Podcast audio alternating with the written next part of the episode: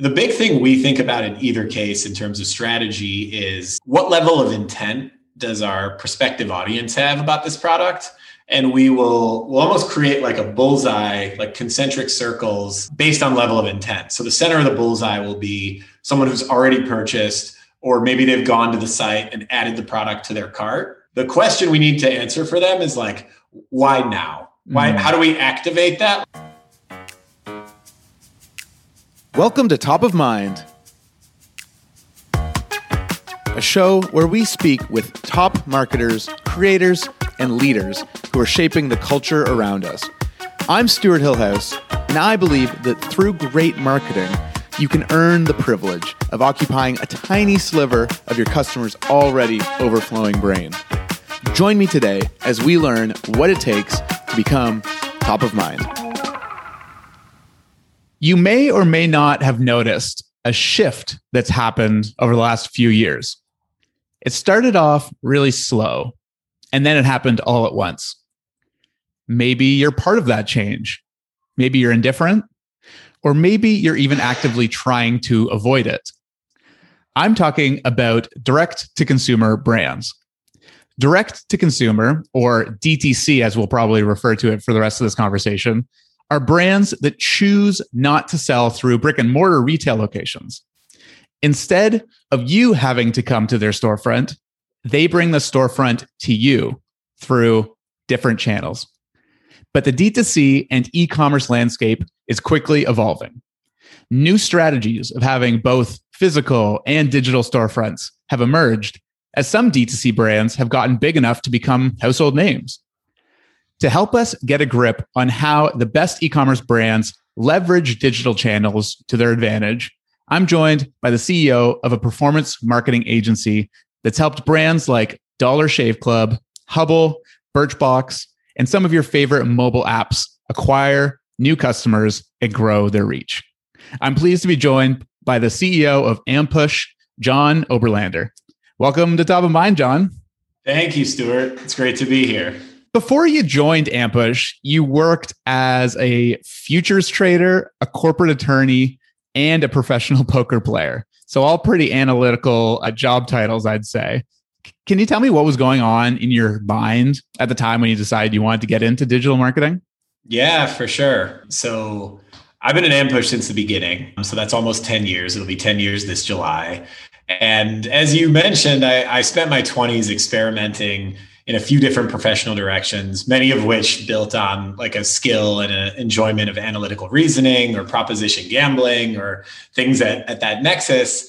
And I think one thing I realized was that I wanted to work in a place where the culture and the problem set was more aligned with my tolerance for and frankly, like passion for risk and resourcefulness and more creative problem solving. And so I met our founder and prior CEO, Jesse, serendipitously. You know, I was 30, I was looking for something more entrepreneurial and different. Ampush was just getting into the Facebook marketing, like performance marketing space. And it just seemed like a really great fit. It was an opportunity to use the same analytical skills or ability to like see numbers changing on a screen and attribute that to certain actions and make decisions. But it was a lot more creative than being like a trader or a poker player and then startups, only 5 people. That's a really exciting time to be a jack of all trades and come in and help in lots of different vectors. So that's what was going through my mind. There's a little bit of like, man, I was paid a lot as an attorney at a big firm, and this is going to be very different. But generally, the excitement, you know, outweighed the risk factor. And so, yeah, I moved to San Francisco in mid-2011 to get started.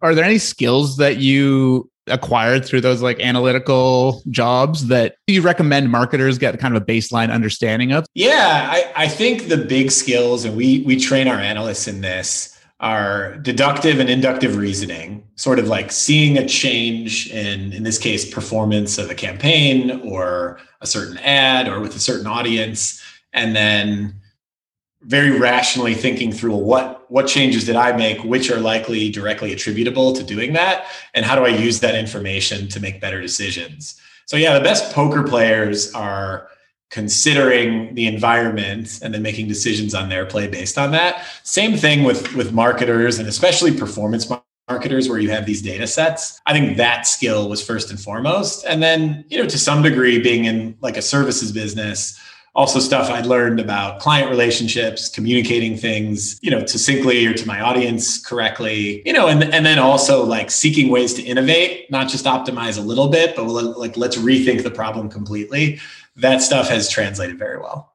And I'm sure you've had to do that so many times as like Facebook and just ad buying and performance marketing has gone from cowboy country and everything was made up and you could find a loophole so easily and use it for a few days and make a ton of money. And then it's just gone the next day and you have to totally reevaluate your whole strategy.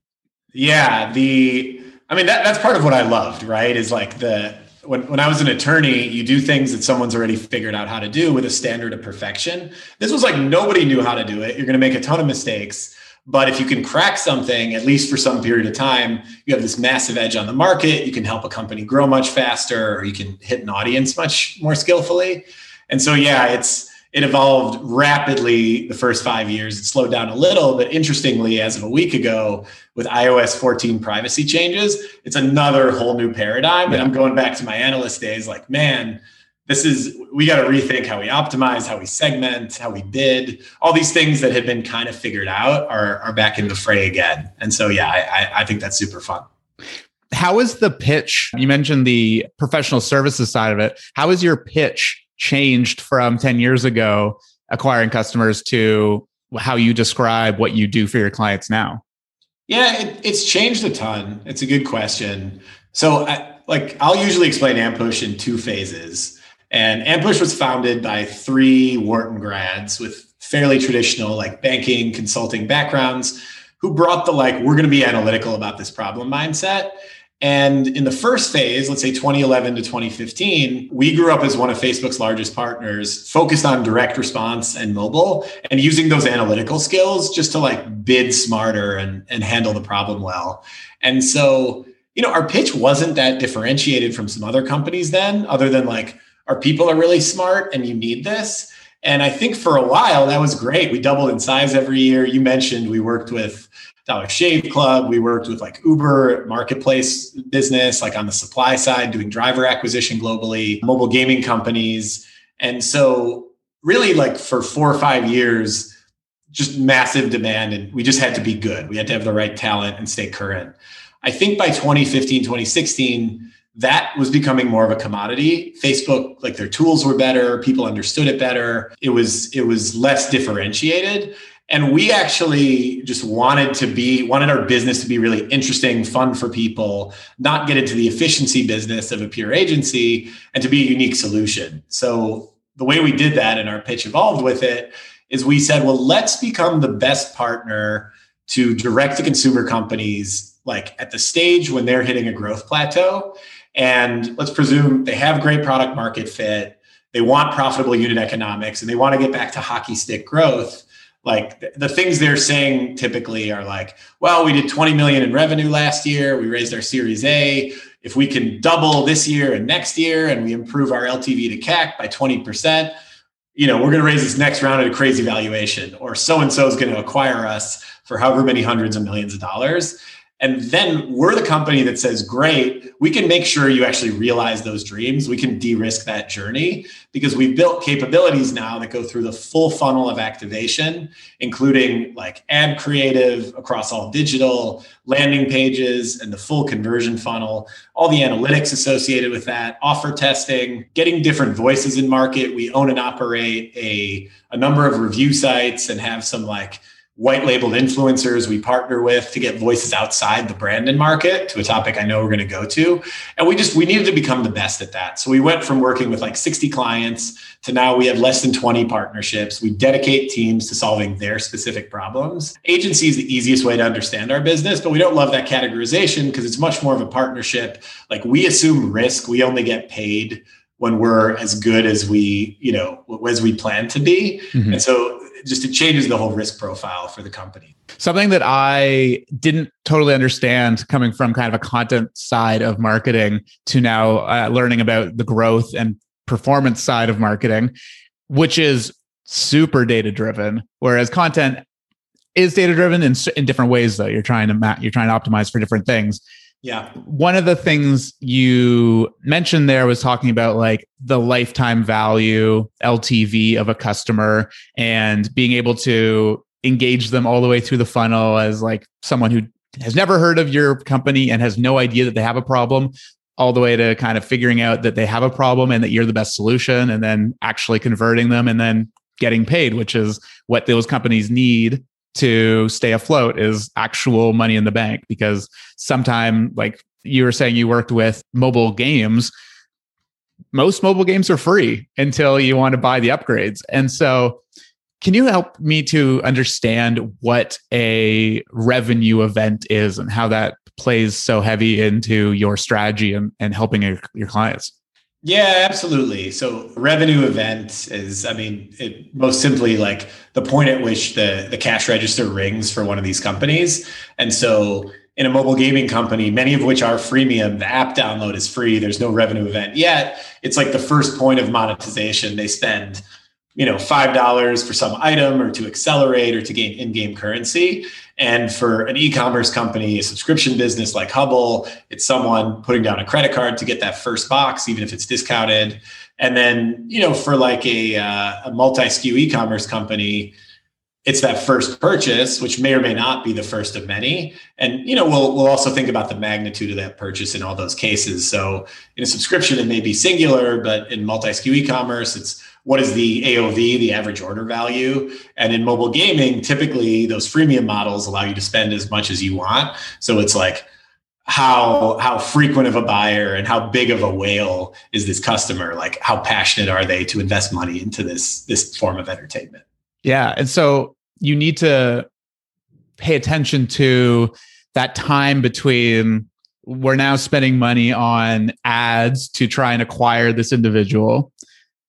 It might be one ad, it might be 100, not 100, but it might be 10 ads before that person finally takes an action. But even that action, you're probably like, you might not get paid. In the case of a freemium game, you might show the ad 3 or 4 times. Finally, they download the ad, but no one's getting paid when an app gets downloaded.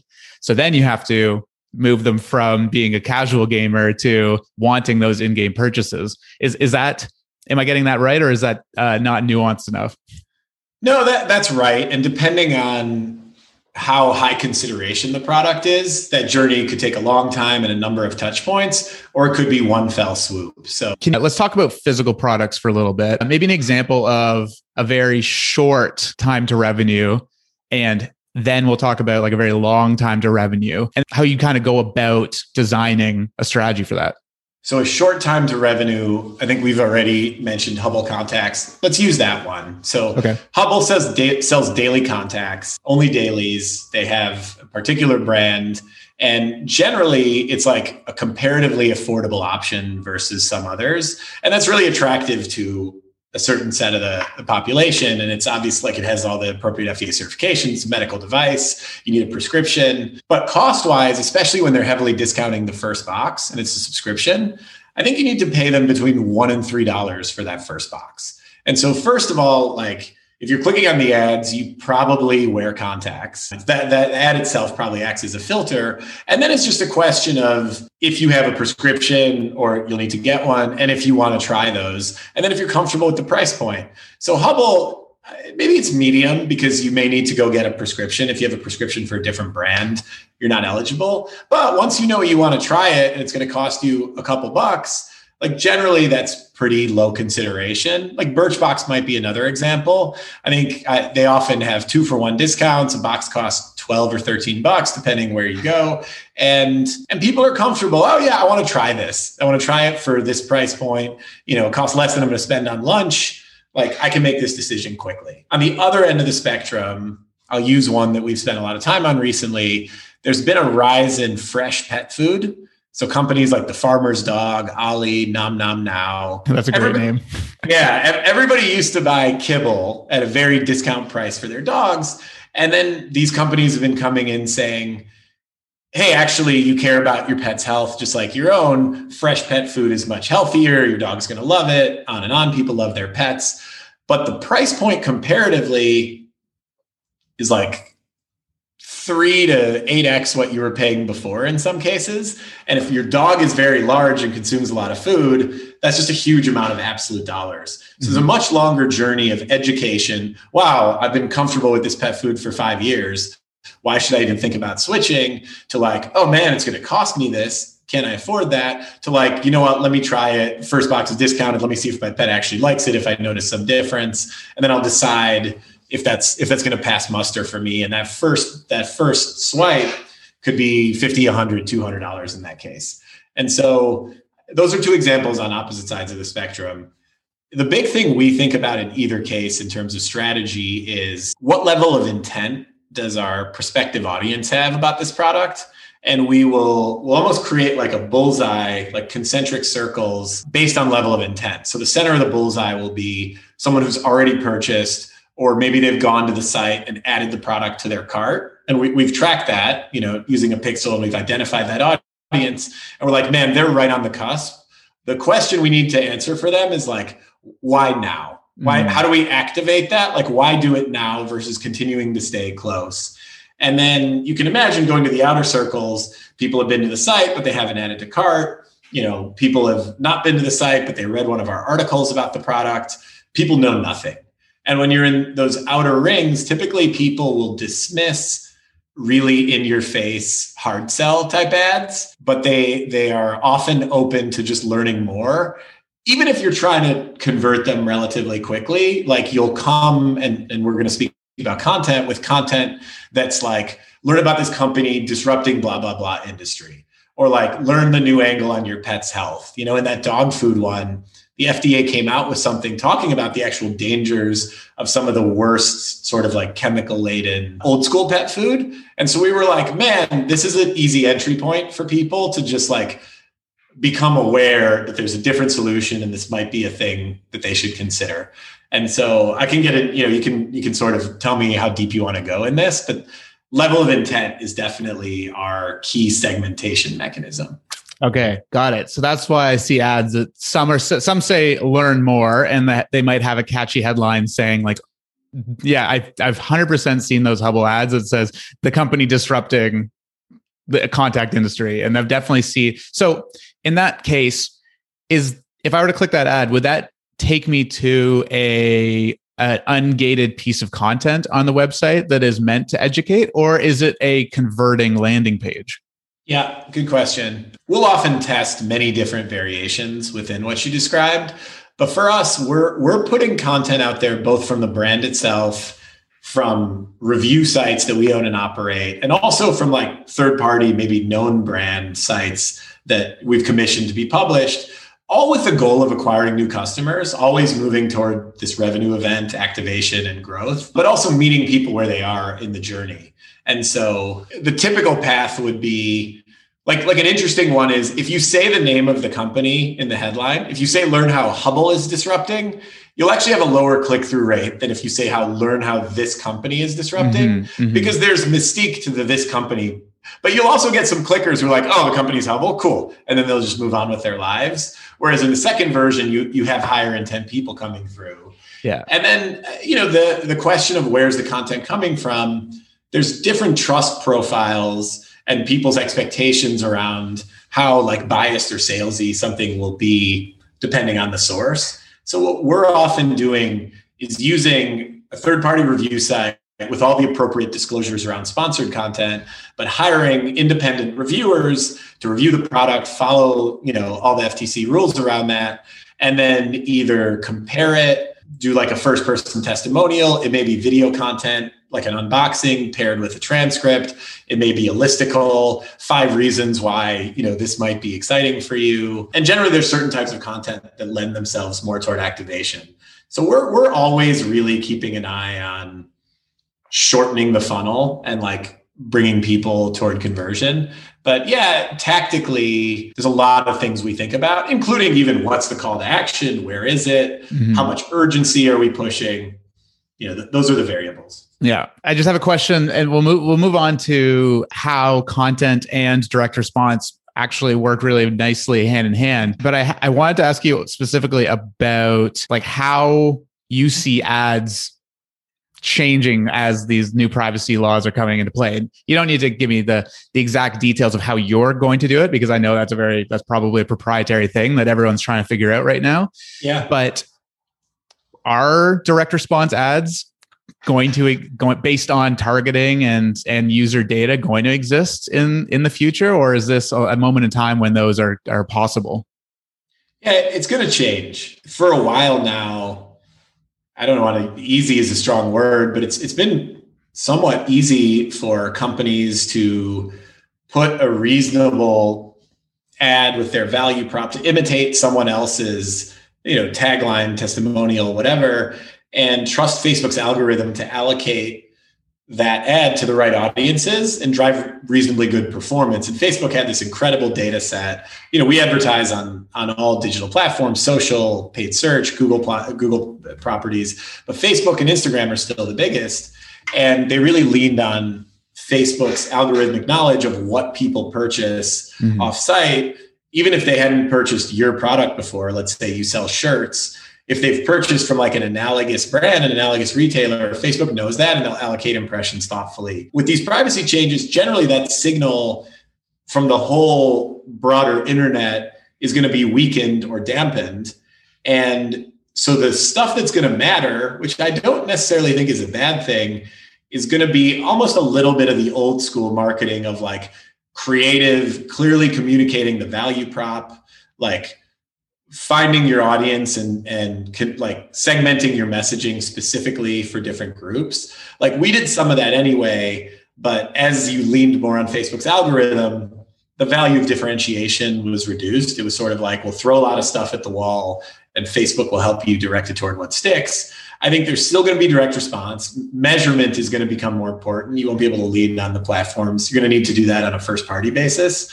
And then, yeah, I think it'll still be a lot about testing, but there will be more put into like brand affinity, sentiment, meeting certain audiences at the right place. And maybe to the discussion about content, explaining the value prop in more depth as like a step in the funnel. Yeah, because you were talking about consideration before. And so if someone's in that consideration phase and they've gone to your website from an ad and are now recognize your logo maybe and know what you're about, that's when you can complement direct response stuff with maybe email marketing or better or like SEO kind of organic content as well. Yeah, exactly. I think there's like a top of mind aspect to content. And then again, the big question for us is typically, why should someone do this now?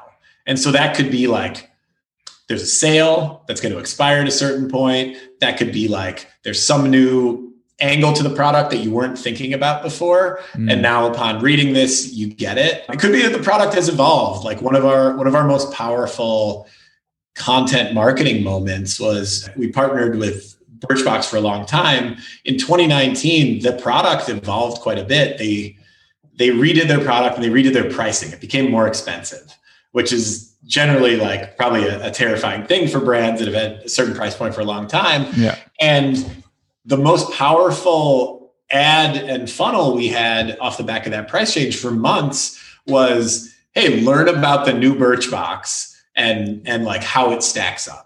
And we had a piece of content that was an independent reviewer that did an unboxing, compared it to Ipsy, to BoxyCharm. There's all these beauty boxes in that space. At the new price point, you got more value, more premium brands. And consumers, that was the question on their mind. And so why now? It was like, well, they needed to know if this new version had value. That was the why now thing. And it was like 50-60% of our acquisition volume flowed through that funnel, much less than the brand itself. This was like, on a site we run that's almost like a light version of BuzzFeed, that's like lifestyle content. And so, yeah, I think some of it is situational. To give another example, we work with Stars, Lionsgate on their OTT products. So Stars answer to HBO Max or Hulu. We've worked with them for many years. And that's the same thing. It's like, what content exists now? Because it's a content-driven business that I want to watch. So if it's the new season of some show they've heard of, if there's a new theatrical, it's like, why now? Because this is here now, come check it out.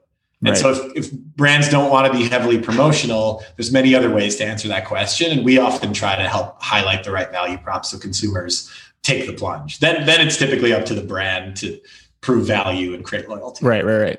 I really like that idea of using direct response and content, like organic channels at the same time, to both push towards the same message of here's why now is the right time for you to buy.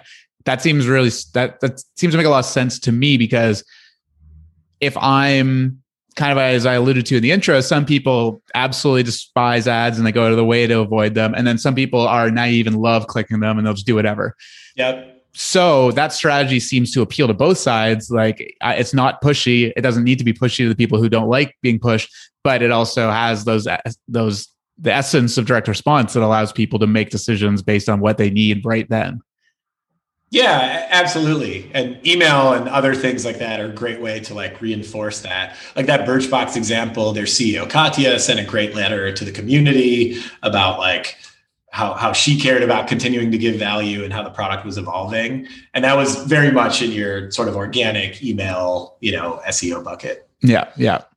Those are changing as well too. It's all evolving, sometimes slowly, sometimes quickly. So it'll be interesting to see how it all plays out. Are there any channels or like interesting opportunities that you're seeing right now that you're exploring or interested in exploring?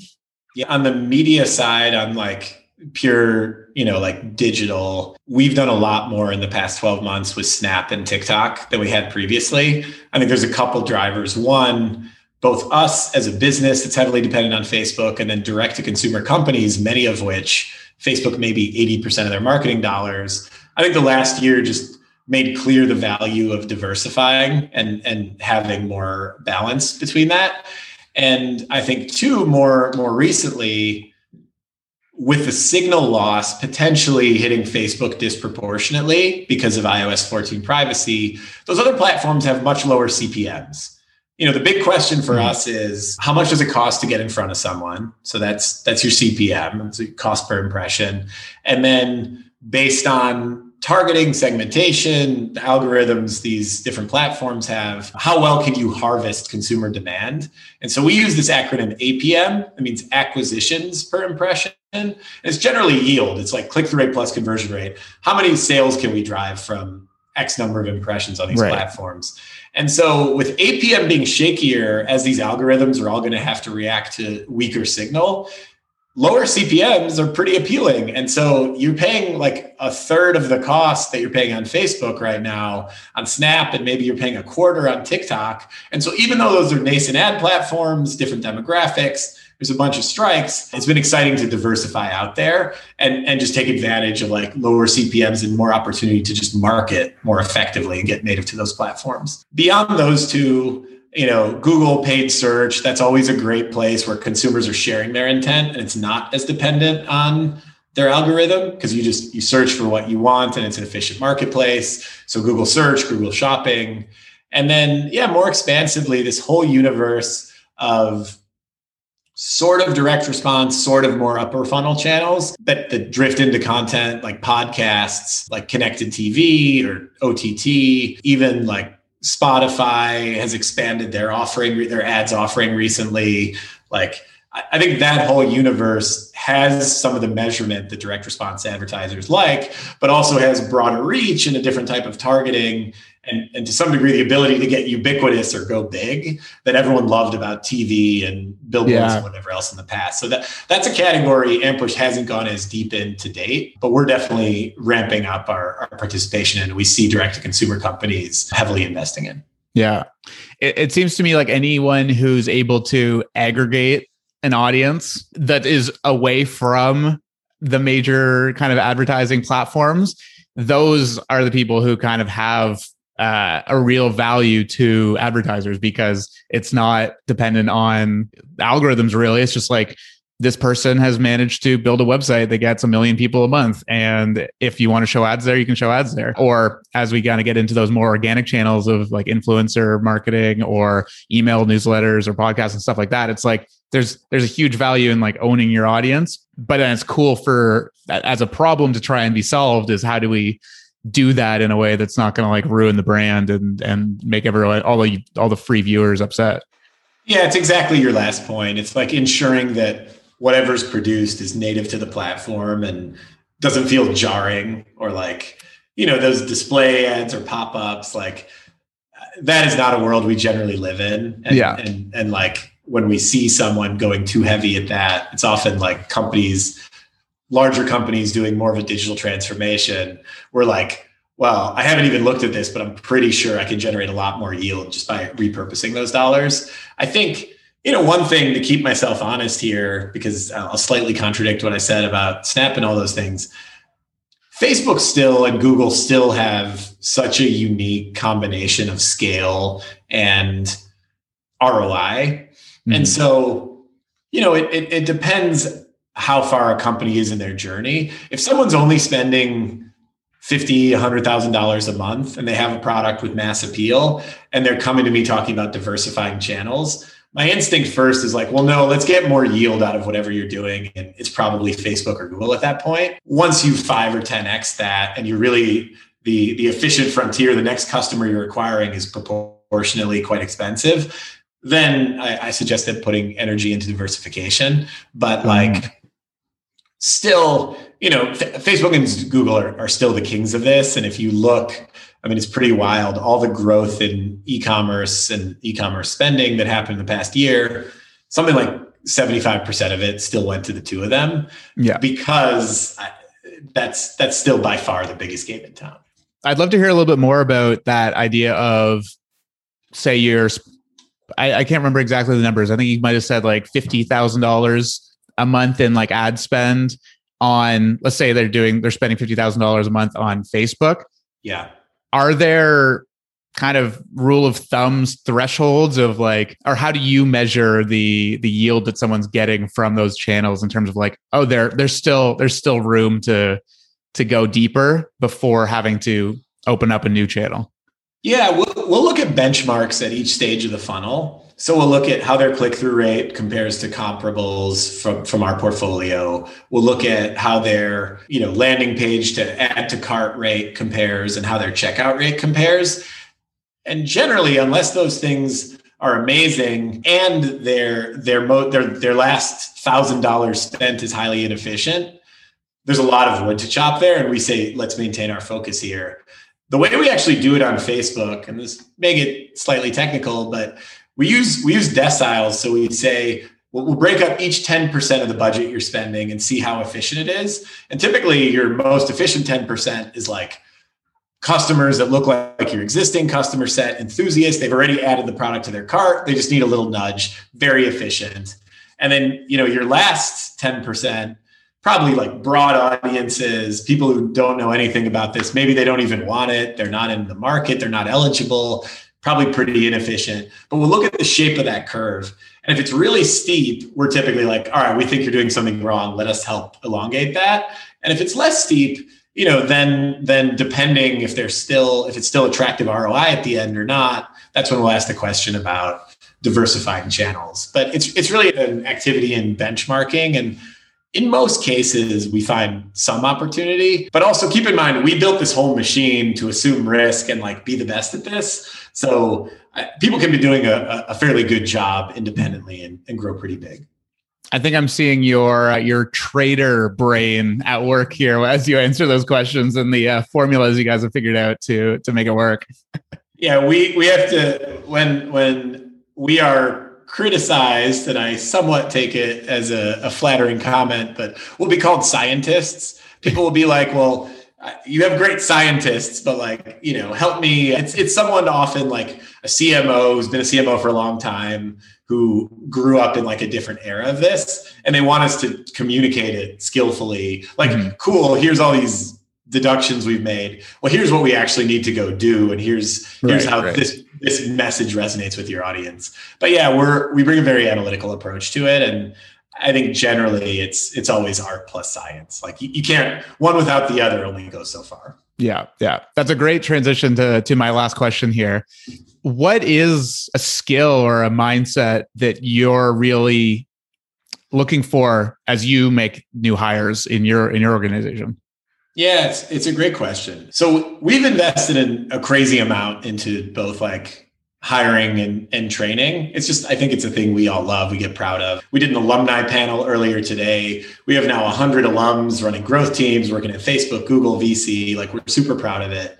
And we hire for like aptitude, not particular skills. So we don't actually care if someone has run Facebook or Google campaigns before. We look at analytical reasoning. So like comfort with quantitative decision-making and making deductions. We look at communication skills and the abilities to learn and collaborate. And then we look at like grit, resourcefulness, hustle, this sort of more entrepreneurial trait, because again, we constantly need to stay ahead of the market and come up with new innovative ways, you know, to capitalize on this dynamic environment. So we hire a lot of people out of school and invest in training them in both hard and soft skills. So think like Excel modeling, Facebook media buying, Google, like best practices there, conversion rate optimization, but then also soft skills like people management, like communicating complex data in simplified terms, and team leadership and collaboration. And so the thing we're really proud of, that's one entry point. We have another one for like MBAs or people often coming from strategy consulting or banking or other disciplines where they've managed teams or they've owned a P&L and we're teaching them growth marketing. But in both cases, like we invest a ton in making those people homegrown talent, teaching them, and like the GMs, the senior directors owning our three big verticals of subscription, multi-SKU e-commerce, entertainment. They're all people who've been at Ampush 7+ years, which by the way is crazy in this environment, and you know, have such domain expertise paired with the ability to go do that. So yeah, if they want to tackle very dynamic problems, if they like the mix of like Mad Men and Math Men, you know, that's kind of like the old school marketing plus the optimization, the quantitative stuff you're picking up on. Yeah, they want an environment where they can really like take risks because that's what we need to succeed. This is it. And generally we try to filter for that and recommend, or, you know, we're very candid with people. If we're like, I don't think this is going to work, but I think you're going to be awesome over here, we'll tell our candidates that. That's great to hear. That's kind of the new frontier of skill set as being equal side art and science. Yeah. And I mean, everybody starts from somewhere, you know, so we'll let people spike. But yeah, we make sure we assemble our team so we have a good balance. Well, this has been awesome, John. I really appreciate you taking the time to go into detail about all things direct response and revenue moments and everything like that. That is, for me, I'm still trying to get my head around. So I really appreciate you taking the time to explain it in that much detail. If you want to learn more about Ampush and all the cool projects they've got going over there, it's ampush.com. And you can also reach out to John on LinkedIn and tell him that you heard about him through this. Thanks a lot, John. This has been great. Yeah, thank you very much, Stuart. This has been a lot of fun. And hopefully of value for you and your listeners.